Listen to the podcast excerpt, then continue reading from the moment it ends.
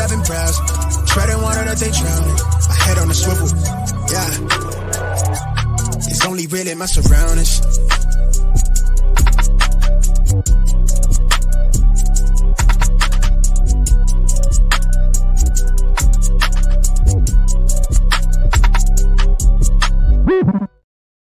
Hello and welcome to episode 205 of the Smash Accept podcast. I'm your host, Michael Royer. You can find me on Twitter at DynastyDadFF. And joining me, as always, is my co-host in his kitchen. Nope, actually living room. My man, Meng. How you doing tonight? Good, man. It's been uh, it's been good to unwind a little bit, uh, take a little bit of time off from the constant analysis that goes into Dynasty redraft uh, DFS and everything else week in, week out. So the playoffs are a good time to reset a little bit. I'm sure some of your guys' dynasty leagues are, a little bit more stagnant right about now, uh, while others are still very much active. But either way, um, however you choose to play dynasty, it's just fun to watch the playoff games without thinking about other implications right? They just get to sit and enjoy football, even if the Bills decide to choke against the, the Chiefs again. You know, just sit back and, and, enjoy it, enjoy it for what it is, you know. And my mind constantly is always thinking of dynasty trades, though. like even even as I'm watching games and things like that. And now we get to the off season, which you know is our main season, and and some of the most fun topics and things that we talk about. And tonight what I really wanted to cover is trade etiquette. You know, the way we're able to get deals done. A lot of you guys are saying, you know what, you know, Dad, I only made two trades all last year. My league mates don't listen, or you know, our guys aren't active enough. And the biggest question that I always get is, Meng, how do you make your league more active? Like, how do you get players involved? And you got to know your league mates, you got to know your league, but how do you encourage more trading? Yeah, I think it starts with just activity in general, right? Whether it's off-season waivers or a little bit of trash talk. If you know, you know, somebody in your league is a Niners fan or a Lions fan or whatever it might be, and just keeping the discussion active, I think that helps in and of itself a lot. And two, kind of the overall theme for tonight's show, I think, is just in general, don't be a douche. Uh, just just be nice overall. I, I think that's a good lesson. Again not just for dynasty leagues, but also life uh, in general. Turns out you're not a doucher, you know, little little stepbrothers action. But I, I think you're right. I mean, like the more I do this, you know, that everyone wants to win trades, you know, and it's like when you first start out in dynasty, that's what you want, right? People send me, and I'm sure they send it to you. Did I win this trade? You know, and it's like some of those turn out to be your worst trades because you you fleece the guy and now he doesn't want to trade with you ever again or the rest of the league gets upset with you you know and i think dynasty is more about knowing the market your uh, individual salesmanship your trade etiquette than it is about player evaluations you know like sometimes we just get wrapped up in in, in some of those things and we forget it's it's you know 9 10 11 12 other dudes in there that are just like you you know and we all want to be talk to a certain way. We all want to be, you know, engaged in a certain way.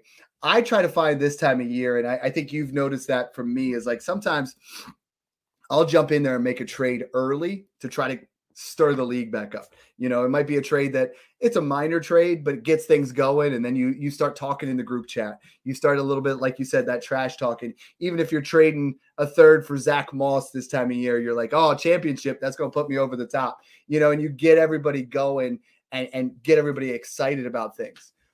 Uh, the one question that I get a lot right now, and I, I wanted to get your opinion on that, is is trade bait? Is that a what are you what are your thoughts on that? A lot of people say that's the equivalent of like Facebook the wave, you know, or, or, those kind of things. Do you pay close attention? Sleeper, I I love the idea of it. You know, there it isn't available on MFL, but when people update their trade bait, what are your, you know, what are the pros? What are the cons? What do you like about it? Yeah, well, first off, uh, I just want to say don't don't be the person who puts like eighty percent of your team Thank as, you. trade bait. Like I, you, you don't need to that. blow up the chat. Trade bait is more of a tool to like in season. It shows people that oh, you're putting three veteran superstars as trade bait. Maybe you're thinking about rebuilding, mm-hmm. right? It speaks more to your mindset than everyone on my team is available. Like we we don't need 15 straight minutes of, of you blowing up everybody's phone because half your team is now on the trade on the trade block. You got to scroll Um, down for two minutes just to get to the end of the red receipts, and then you can actually mark it. That I don't know why the the little like red dots next to your league name are kind of like when you get emails. I can't stand that on my iPhone. It's like, oh no, I got to get that cleared. Yeah, but in general, I, I think you use it as a tool, more of like a memo, right? So if you're saying if if you put someone like Josh Allen or Patrick Mahomes on the trade block, it's basically you saying, "Hey, I'm looking for the best price possible," right? Uh, Mhm. or again, it's signaling what direction maybe you're you're looking to take your team into this offseason, whether you're going to try and push all in, right? If you start putting your picks on the trade block Mhm. or whether you're putting a guy like a Stefon Diggs, a Davante Adams, an older veteran wide receiver on the trade block saying, hey, maybe I'm thinking about retooling this offseason. So again, it's more to communicate than to be, oh, these are specifically all the players I'm looking to trade right now.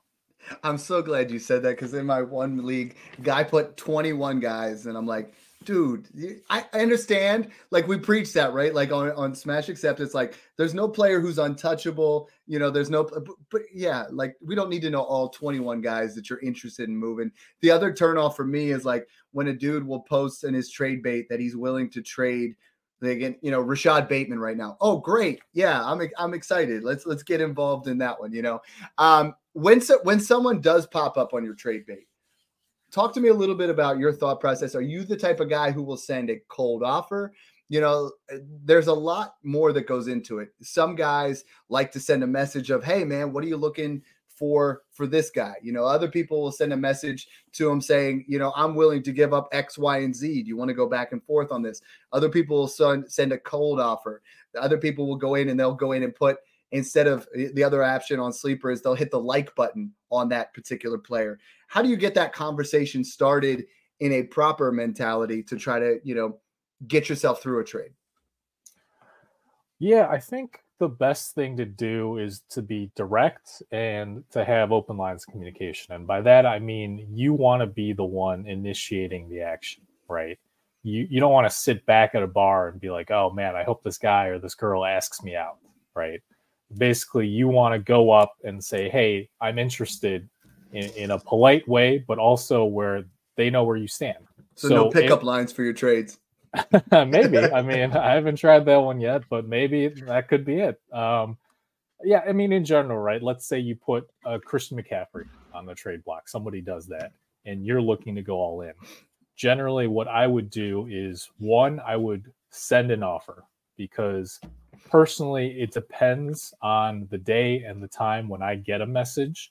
Sometimes I have a lot of time to look at that team, and sometimes I don't. And if you catch me at a moment where I don't, then I might just decline the offer, right? Mhm. Whereas if you send your offer first, that gives them immediately something to respond to. And then along with that offer, it doesn't have to be a paragraph, right? Just a quick, hey, I'm interested in, um, you know, and, and you look at their team, at their needs, be like, are you interested in some young wide receivers? Maybe Rashee Rice plus for Christian McCaffrey, right? And you send, let's say, Rashee Rice plus a second, and you see what happens. Yeah, and I think that's an excellent point because it's a matter of the the more I've played Dynasty, my first year in, I was like one of those guys where it would be like I'd send my four guys for your one and be like, "Hey, look at the value," you know, like this would help you out. And it's like, to me, I can't stand the pushy salesman who's trying to tell me that you know player X is about to blow up or you don't know what you're missing with player Y. You know, if you go about it and that's why I talk about it from a sales standpoint or like you said from a relationship or a, you know, it starting an initial conversation, you're literally going out there and saying, "Hey, you know what? How can I help you? And what can I give you to this that that's going to be fair for you? You know, what do you need to do to to get into that area?" And I think when it comes to a stud like Christian McCaffrey, the biggest advice I have for people is this past offseason or in in season, I've seen so many studs traded without talking to the league at all. You know, I've seen underselling by about a first on on guys like CJ Stroud, and I'm like, whoa, whoa. Like if we knew he was available, I think you could have gotten more for that. So on the other side, when we do trade etiquette, I'm personally, if I'm selling a stud, you know, and I have a situation right now where I'm about to enter a complete and utter rebuild in the league. and I'm going to trade CJ Stroud. I just know I am. So I'm going to put it out there and I'm going to send a DM to everybody. I'm going to put it, I'm going to put them on the trade block and I'm going to say, hey, just so you know, like CJ Stroud's available if you guys want to come in. You know, if you guys want to start some initial offers and get it that way. I'm not going to announce that I'm rebuilding because that kind of information really cuts you down a little bit. It, it makes it so they feel like they're going to pay 75 cents on the dollar. But sometimes I'll just say, hey, Stroud's available you know, I, I'm I'm interested in starting the conversation with you guys. Yeah, and I will say one pet peeve that I have is I, I don't like when people kind of air all the offers, right? They're saying, "Oh, I already have this offer specifically from this mm-hmm. GM of you know three firsts," and that's well, that's great. a business deal, right? Because like if you're doing a business deal with someone, you don't want them sharing whatever the other person what they're about to do. You know what I mean? Like it's it's yeah, almost it's, crossing a line. It's an ethical gray area. I don't think there's anything wrong with it per se, but I, I would say in general, I would just say I've had a couple strong offers already. I'm, I'm probably yeah. going to accept one of these offers unless I hear from other people before the end of the week, something like that, right? Where you're you're letting people know that you are potentially going to move a big piece or a big player or the 101, whatever it might be so you kind of try and generate more interest, get a few more nibbles before you make that deal. Mm-hmm. Um, but at the same time, you're not necessarily airing out every offer, right? And especially don't bash any offers where like this is a terrible offer. Like, what were you thinking? Mm-hmm.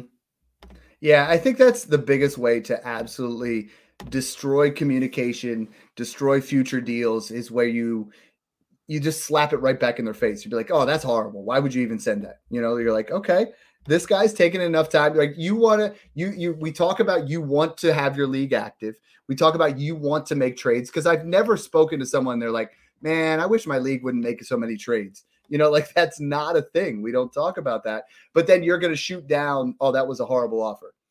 Now, next time we go in there, you go into an area where I usually try to, when they say that's a horrible offer, you'd be like, well, what what do you think is a little bit more fair? You know, and try to talk to them there and try to see where they're at. You know, and I think we get into an area then where you start to talk about evaluations. And this is something that I find can be triggering for some people is, oh, well, I'll send you a screenshot of keep trade cut, or I'll send you a screenshot of dynasty trade calculator, or somebody say, well, I don't listen to any of those. You know, it's like, well, tell me what your evaluation process is. And this is going down to your league mates where three or four guys in every league, I know if I send something that's equivalent or better eh, on dynasty trade calculator, they're going to, they're going to accept it you know, and then there's other ones it's like, okay, these guys are going to come up with their own evaluation, and you got to know how to deal with those individual managers themselves.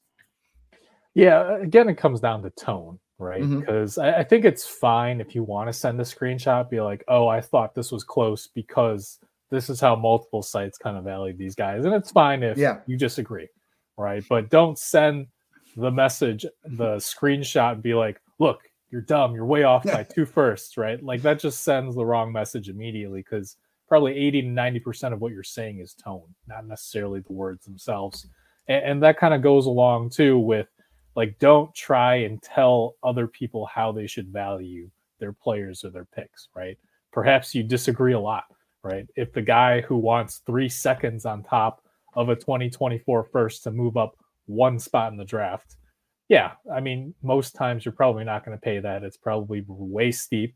But at the same time, if that's what they really need, then just understand that you're far apart and the deal's not going to be done. And you don't need to, you know, yell at them and tell them that they're wrong and, and get into a whole debate because that accomplishes nothing.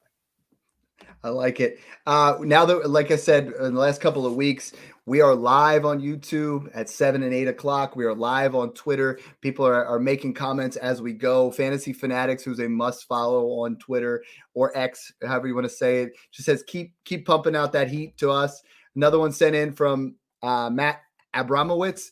And this is an interesting one because he said, What are we doing with Quentin Johnston?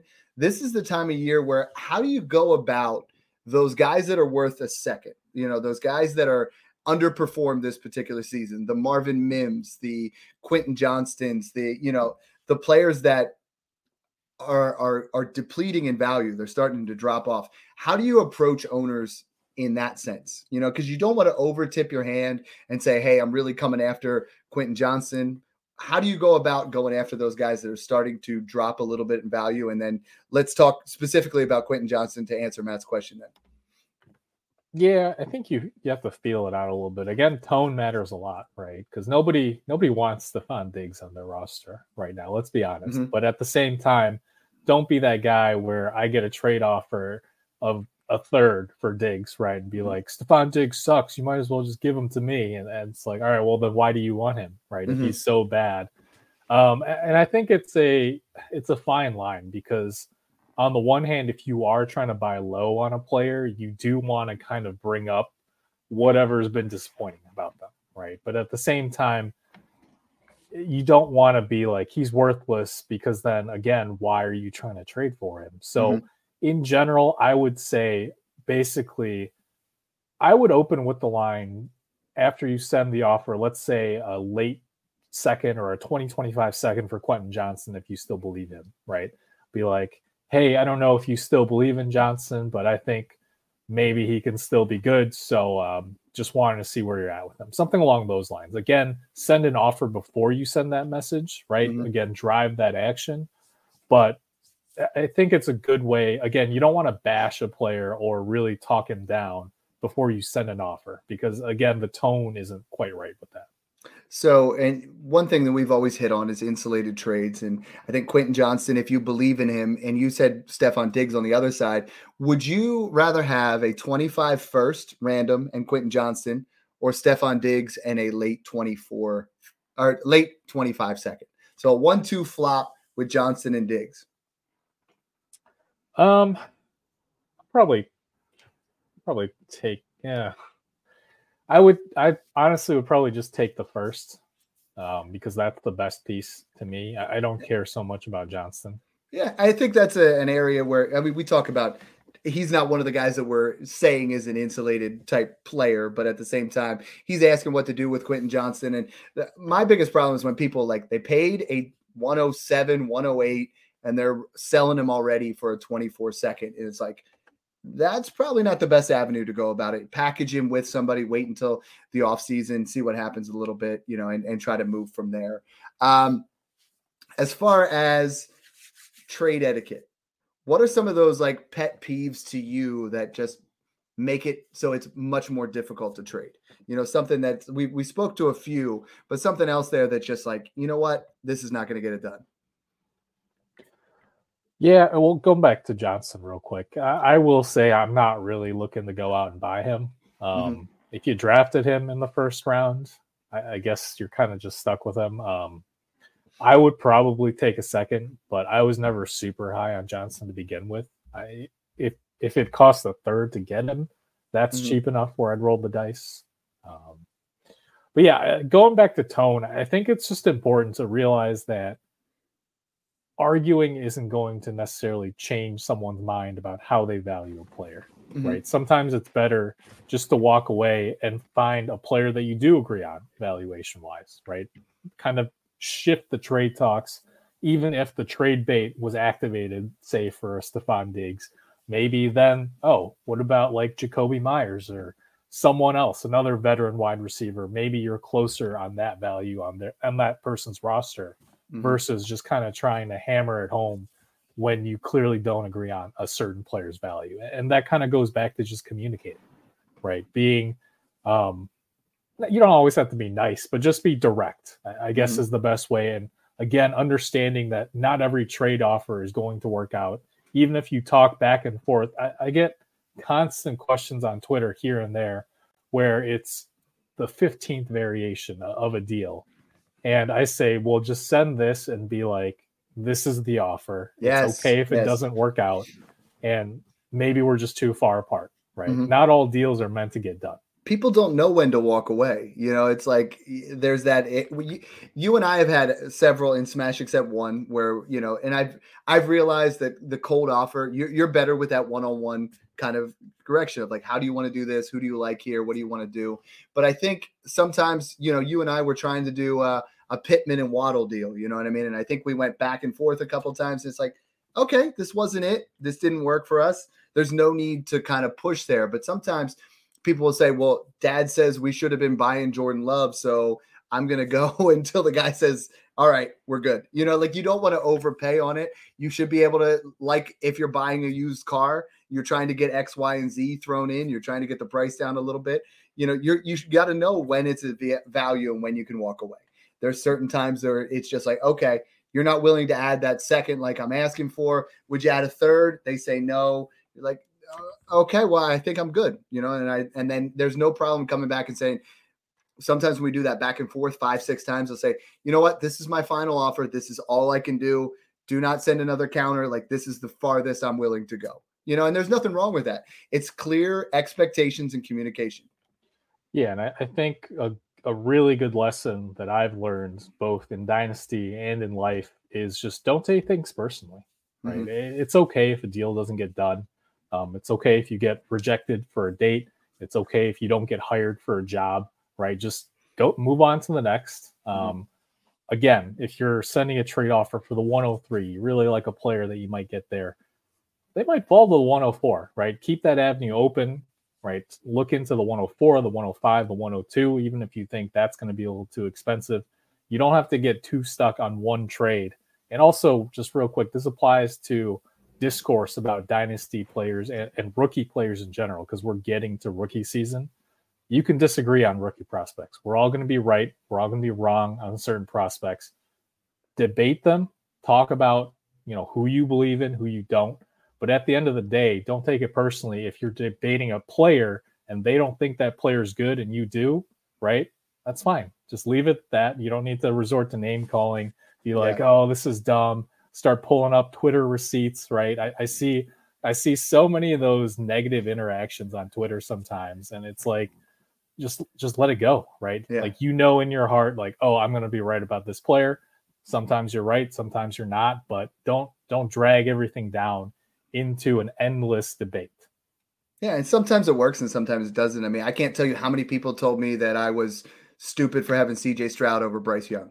You know, and I was like, okay, all right, that panned out. Then there's on the flip side, I had a guy the other day send me a tweet from when when Puka Nacua had his first game, say, hey, I'm selling for any first it wasn't the wrong process, right? The results didn't work out, but sometimes the process year after year after year of trusting that a guy drafted in that round is not going to pan out after a big game is something that you hit nine times out of 10 and you're going to miss that one. You know, like, and that's where we talk a lot about process over results. This was the right call. It just didn't pan out. And that that's okay to understand that. You know, like I think in a redraft mentality, you're like, oh, you missed it. But in a dynasty mentality, okay, it didn't work out on this one, but now I can trade for the next one or I can win the next draft pick and make sure I go into that area. Because sometimes people get caught up on that and then they try to do whatever they can to get that player off their roster then. You know what I mean? Like they drafted, I have people telling me they traded Bryce Young for the 208.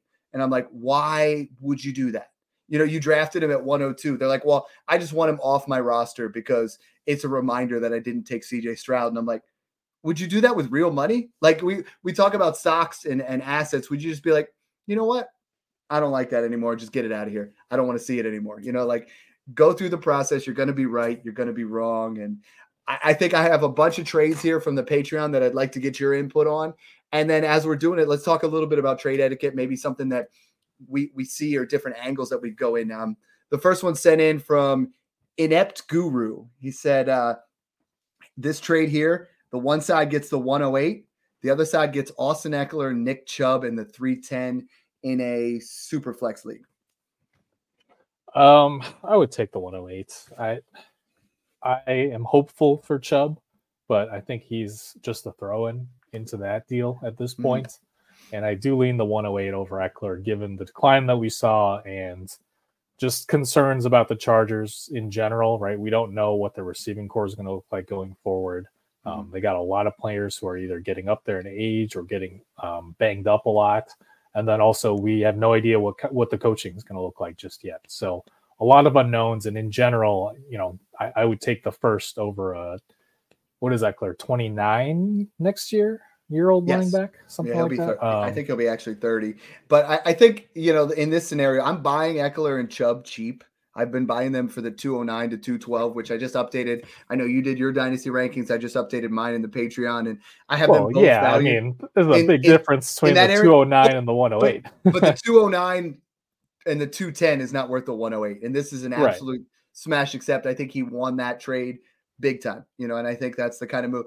Don't go and parade that around. Then you know that that's one where I see sometimes people drop a bunch of gifts and talk about how bad they fleeced somebody in their own league, and I'm like, you just went and you canceled out that trade. You won that trade. That's great. You know, let everybody else talk, and if they start talking trash, don't join in there as well. You know, sometimes I see that you always get the uh, Blink 182 WTF or the blinky eyes one when you get a trade. What does that say to you when, you know, let's say I make a, a played a trade with with you and now all of a sudden somebody else from the league is mocking you based off that trade? Yeah, I, I generally try not to have those reactions. Uh, I will say you might have them in your own head. well, a couple times I will reply with the emoji with the eyes because if it's like something real far off, I'm like, oh, that's. uh But you know, I'm not gonna go out and I won't type out like, wow, what a terrible trade, something along those lines. Mm-hmm. Again, you're just you're just burning bridges, right? And then two, if you're joining in on that, that's real bad karma, right? That that's how you get Ekeler blowing up for 2,000 yards next year, uh, because remember, nothing is guaranteed right? People, like you said, they were super happy. I'm sure some people so sold Puka for two firsts and mm-hmm. thought they fleeced someone, right? And perhaps now that offer wouldn't get Puka. Mm-hmm. Um, so again, it, it's just keeping in mind that there are vast ranges of outcomes, and just because we think we know what's going to happen doesn't mean that that's going to happen. Yeah, you think you win a trade, and then it's you know in Smash Accept three, where I had all 12 first round picks. I don't even want to tell you this, Meng, but the only one I traded was CJ Stroud for Chris Olave. and I was like, yeah, I got yep. the whole class. You know, like it, it, it, it, sucks, but you know, you go through it and you, you move on. Uh, next one uh, sent in from Mendeleev in the in the Discord. It's a super flex hat 0.5 PPR, but then another 0.5 for a first down. And we're looking at Dalton Schultz, Terry McLaurin, and what is a mid 25 first or Tyler Lockett and TJ Hockenson. Hmm. His context is he already has McBride and Waller at tight end. And right now he thinks the 25 first is mid, but could be all the way to top three. And that's that's a tough thing to predict this time of year because you and I have talked about that a lot. Like predicting 25 firsts is not always easy. Yeah, uh, so much is going to happen between now and next off season, right? We're talking a year plus. They could have drafted Puka. They could have drafted Sam mm-hmm. LaPorta in the second. They could have traded Patrick Mahomes for four firsts, you know, and they all all hit. Yeah, I, I, will say I would lean the package, though. I would probably be selling Hockenson for that. Mm-hmm. Um, I, I think volume has been there for him, but we first we don't even know if he's going to be ready by week one, right? Mm-hmm. Given the timing of his injury. Um, two, Jordan Addison was coming on a little bit. Uh, so depending on what happens there, maybe the targets are split up a little bit more behind Jefferson. And then also, I, I think Schultz and McLaurin are decent buy lows. Um, I've are. never been on, I've never been on the McLaurin elite wide receiver one train. I, I think he's a little bit overhyped. Uh, I think he's a solid wide receiver, but certainly not, you know, a true number one. But at the same time, I think 2023 was so bad for him, uh, mm-hmm. and for whatever reason, Howell just never looked his way. But Brissett peppered him, right? And I think I think there's still um, upside for both Schultz, given what we've seen from Stroud, and mm-hmm. whether it's Howell or, or, a different offensive scheme. Um, you know, there's still paths to upside based on what we saw in 2023 with McLaurin. Yeah, latest mock has uh, them taking Jayden Daniels, and you got to talk about new quarterback coming or new coach coming in, so a lot can change. I like it. Uh, next one's a rebuilding trade: Cole Kmet and the 311 or the Superflex 201. Uh, I, I like Kmet, and I think if you look at his points per game, it's pretty good because he had some blow up games. But in general, I, I would see that almost as did you say Superflex? Superflex, yeah. Yeah, I mean that's that's almost like a first, given the quarterbacks that are going to squeeze into the first round. Uh, mm-hmm. I, I, would lean the 201 there. Good, because that was my trade. So I, the way I was looking at it is for me, Cole Kmet, you could say is worth you know an early second, uh, but I'm rebuilding, and if I'm rebuilding, Cole Kmet's not a centerpiece. Where there is you know a non-zero chance that with JJ McCarthy potentially going in the first round, we're looking at four quarterbacks you know, there there could be an area where you know I've been seeing Adonai Mitchell fall into the second round, and he went in in Kiper's latest mock went first round of the Bills. You know, so there's a scenario where you get the run, running back one out of this class at two one, or the lottery tickets that you want in a rebuild. A Cole Kmet is never one where you're like, I got it, right? But you could have gotten Sam LaPorta at 201 last year. So you make that kind of move and you take that upside lottery ticket where if you fail, you, you lost a guy who's worth a second. At worst, you know, you're you're just kind of moving laterally, but I'm always trying to build in and get those better shots, you know, when you're when you're talking about rebuild. You know, he's a he's a fine asset. At the 201, you could buy other tight ends where they're going to be in that scenario where you're getting more production. Even though yeah, and it also goes back to the timing and seasonality of value, right? That we talk about a lot in Dynasty, where we know these rookie picks are going to appreciate in value over the coming months, right? Mm-hmm. There are going to be guys um, that people love, prospects who are coming out who maybe aren't super um, super exciting right now, but once they go to a certain landing spot or once, you know, one highlight tweet just skyrockets their value for whatever reason. Uh, we know that the 201 could potentially gain a ton of value, especially when it's on the clock. And the same thing isn't going to be possible for Cole Kmet. Mm-hmm. Another trade incentive from R. Lucas. He packaged the 210 and the 310 for Evan Engram. And like this is the time where people we talk about buying seconds and just recorded a, a pod with Snoog where it's like, you know, there are, like I said, from Kiper's mock, 12 guys going in the first round as far as wide receivers and quarterbacks. That means running backs are going to push things back. So we're saying to buy seconds, but late second and a late third for a guy that finishes as a top five tight end. As much as I know you're not huge on Engram, to me, this is a smash accept.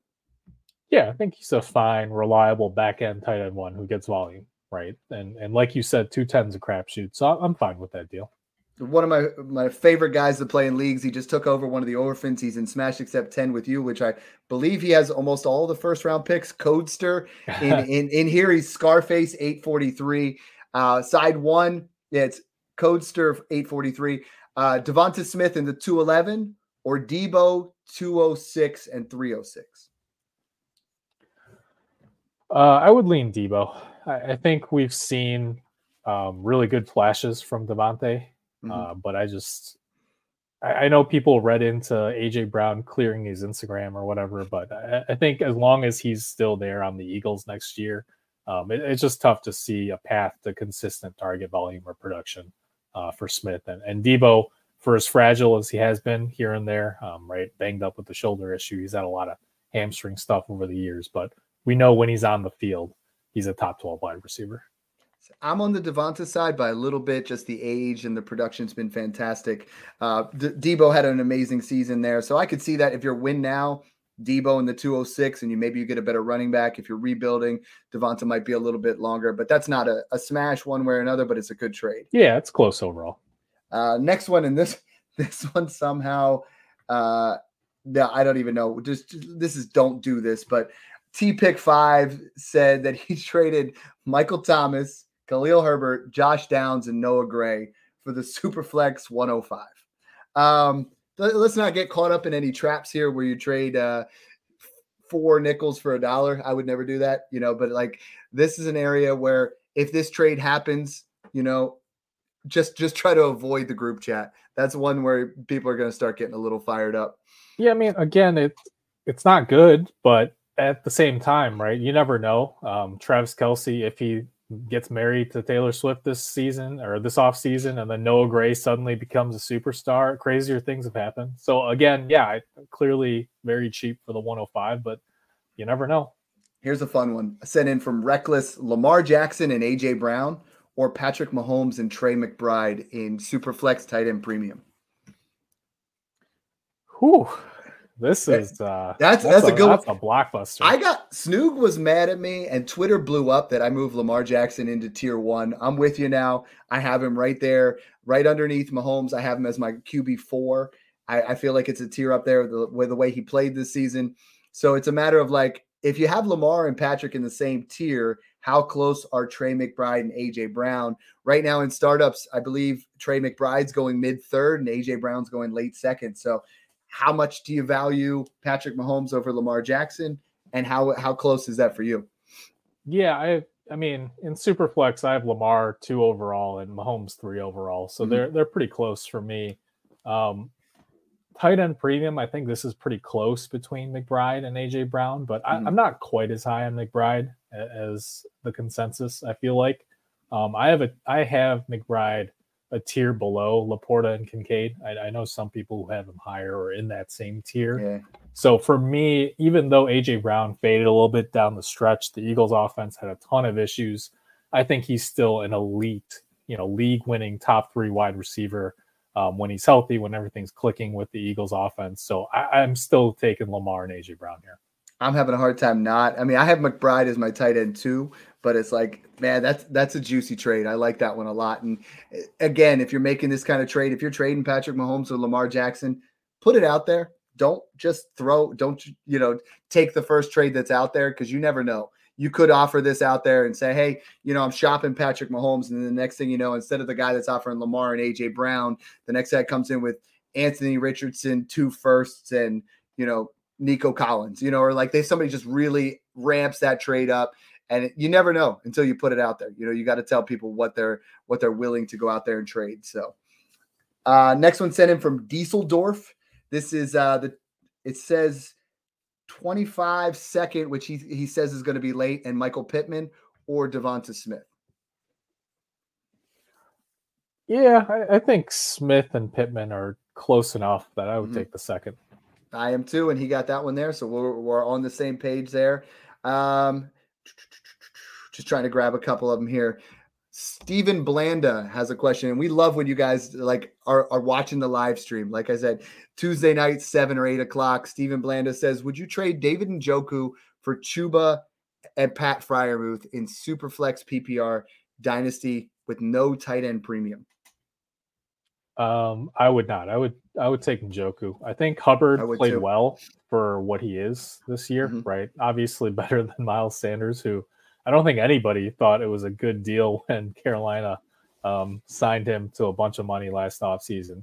Uh, but I think Hubbard is a replaceable talent. I think he'll be in a committee, um, whether in Carolina or elsewhere. And mm-hmm. I, I, think Freiermuth is a good tight end. Yes. Um, a lot of issues in Pittsburgh not having to do with his talent is has factored into why he hasn't produced.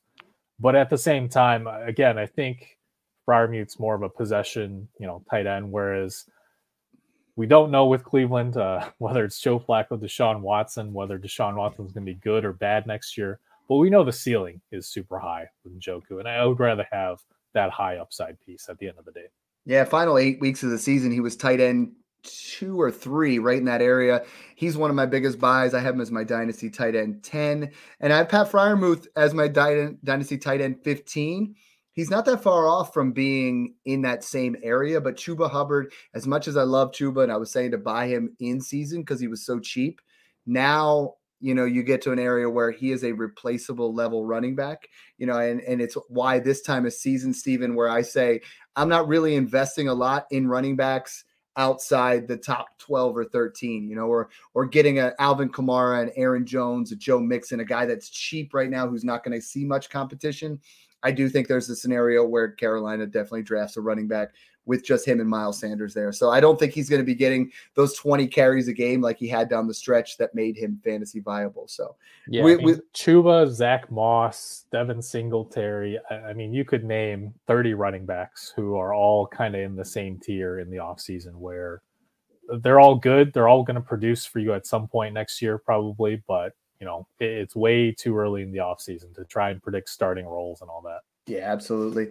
Uh, we got one here sent in from my man Bear Down 34, Matthew Stafford or Kadarius Toney in the 209. Now, when you add Kadarius Toney onto a side, sometimes it actually detracts the value. They're like just just keep it. Uh, Matthew Stafford, I think, is one of my one of my biggest buys. Um, how do you go about dealing with those type of players. The guys that almost like in a trade, no one wants to touch the Kadarius Toney types. And you know, there, there's always those guys where it's like, okay, I don't want anything to deal with him. How do you go about that in these kind of deals? Yeah, well, one, one, if this is super flex, I would have Stafford closer to the 109 than the, the 209. So I agree that I think he's a big buy low um, this offseason. We've seen that he can still be a top 12 fantasy quarterback yeah, surprisingly if he's healthy, right? KTC has him right now, which is QB 22, which is the equivalent of a 26 first or early 24 second. So I, I, think he's just still a screaming buy. Like people look at that, he's going to be 36 years old, but I mean, he just was slinging it this year.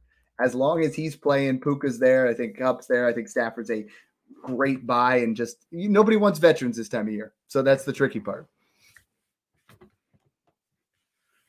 But I want to talk real quick about veterans because now that we brought that up, I mean, every year in startups, they become the value you know, you look at things like a guy like Matthew Stafford, like a we talked about Stefon Diggs, we talked about Austin Ekeler. How do you go about doing that? Because that's one of my biggest questions is people are like, Dad, I'm I'm trying to get rid of Austin Ekeler. I'm trying to get rid of Derrick Henry. I'm trying to get rid of Stefon Diggs. And we're we're a society where it's like we want to do things immediately, but I'm like, just be patient. Like you you can't get proper value for Derrick Henry right now. You know, you can't get proper value for Davante Adams right now. You know, so like how do you go about trying to tell people to be patient in that sense because it's it's difficult. Yeah, I mean it's like it's like betting the Cardinals plus six and a half against the Eagles, right? When they upset them. And sometimes you have to understand that the uncomfortable thing can be the right thing. And whether it's buying a guy like Stefon Diggs right now, right? Nobody wants him. Um, but given his range of outcomes, right? What if he was just a little bit banged up? Um, what if he what if he and Josh Allen really click again next year? Mm-hmm. Uh, and even if he's only good for three or four games, that opens up a window for you to buy low right now and then sell high come August or September, right? Um, it doesn't necessarily mean that you have to be in the fantasy championship game next year with Stefon Diggs, and he has to have a completely amazing season. So uh, it's just the price point, right? And trying to separate the name of a player with their actual projected stats or projected role for 2024. I'm buying Stefon Diggs. I saw him on Twitter go for the 205 and 209. I'm willing to pay a late 25 first for a couple reasons. Stefon Diggs disappears in December and January every year. You look at 2019, uh, he's had with the Bills outside of 2020, where he had a couple games here and there, 23 games in 2019, 2021, 2020, 2023, 23 games in December and January, and he's had over 100 yards twice. For some reason, something just clicks there.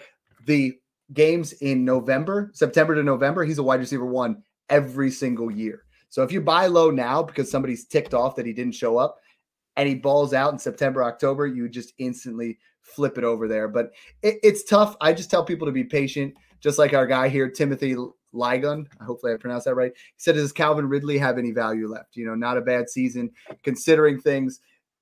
This is the time to buy those kind of guys if you believe in, like I was just saying with Diggs. If you believe that, like I do, that Austin Ekeler was banged up and he's going to be a value going into the season. If you believe that Nick Chubb is a guy that's you know, once he gets recovered, he's going to tear it up. I mean, is Calvin Ridley someone I I've always been on the Kirk side.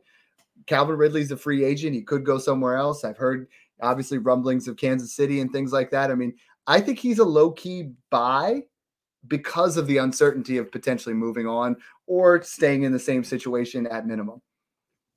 Yeah, I, I would say in general, um, again, it all comes down to price point, right? Am I paying a first for Calvin Ridley? Definitely not.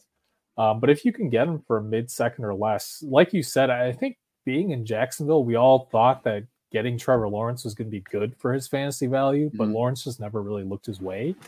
Um, and, and, I think actually getting away from the Jaguars might be a good thing for him this offseason. Like you mm-hmm. said, obviously a place like Kansas City would be a dream landing spot, but even elsewhere where he has opportunity um, to truly just be that go-to mm-hmm. guy for whatever quarterback, right? So again, I, I, think the talent is still somewhat there. I'm hesitant to pay a ton for a soon to be 30 year old wide receiver, but if you can get him for a two 206, anything less than that, that's probably still pretty decent considering again the range of outcomes, right? I love it. I just did my rankings. He's wide receiver 45 in the 206 to 208 range, or 205 to 208. So there. right, right in line. I think that's a decent buy. Uh, question sent in from Hammer Dynasty: Would you trade AJ Brown for Jordan Addison in the 110 in a 10 team super flex? Now, I personally have moved AJ Brown. You're gonna hate me. This is including rookies as the, my wide receiver eight. Uh, I have right now. I have Jordan Addison as my wide receiver 20. The 110, I don't think closes the gap for me, though. I think the 107, if I had a chance to get Rome Odunze or the 106, I would smash it. The 110 doesn't quite do it for me unless you're rebuilding. Hey, AJ Brown, wide receiver eight for me too. No, we're, yo, we're, we're uh, lining up.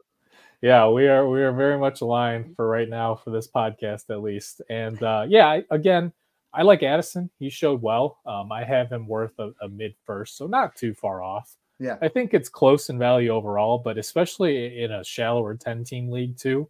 I want those potentially elite assets, mm-hmm. right? And again, as long as Justin Jefferson's on the field, in most games, Jordan Addison isn't going to see double digit targets, mm-hmm. right? Whereas AJ Brown, we've seen, even though again the Eagles and he both kind of trailed off over the second half of the year, um, AJ Brown can be a league winner, and I don't see that necessarily um, for Addison. So again, agreed with you. I would need a little bit more than the 110.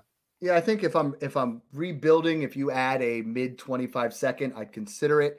Uh, if you're contending and you get a running back like Alvin Kamara or maybe a you know something or an Aaron Jones added in there, so now it's like. But I'm with you. Like in 10 team, you want those studs, and Jordan Addison, unfortunately, falls more in the wide receiver two to early wide receiver three category than AJ Brown, who's a clear cut wide receiver one. So yeah, I, if you're if you're rebuilding, I would consider countering with like AJ Brown and a 25 second or mm-hmm. Addison 110 and a 25 first, something along those lines, right? always try to get another first.